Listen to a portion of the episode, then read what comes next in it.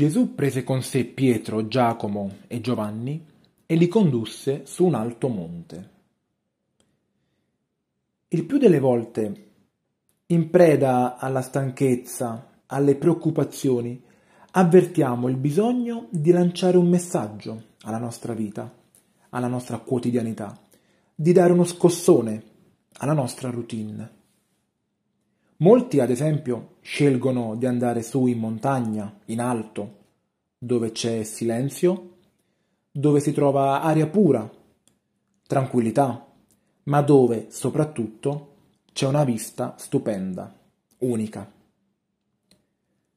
La prima condizione per cambiare il nostro sguardo è staccarci dalla pianura, staccarci dalle nostre comodità, dalle nostre paure, dalla nostra mediocrità quotidiana per innalzarci e poter godere così della bellezza, di quella bellezza che soltanto Dio ci può offrire.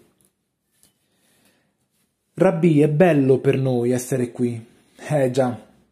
Chi di noi, trovandosi in un posto bello, con persone belle, non ha mai esclamato Restiamo ancora un po', si sta così bene qui? Ha ragione Pietro. Come dargli torto, tra l'altro. Quando si sta con Gesù, si sta proprio bene. Ed è altrettanto significativo il silenzio di Gesù alla proposta di Pietro. Non è questo il momento di fermarsi, non è questo il momento di riposare, ma è il momento di scendere dalla montagna, è il momento di tornare proprio lì, dove eravamo prima, nella nostra quotidianità, nella nostra pianura, ma di tornarci con un cuore diverso, con occhi diversi, con uno sguardo diverso, ma con una convinzione in più.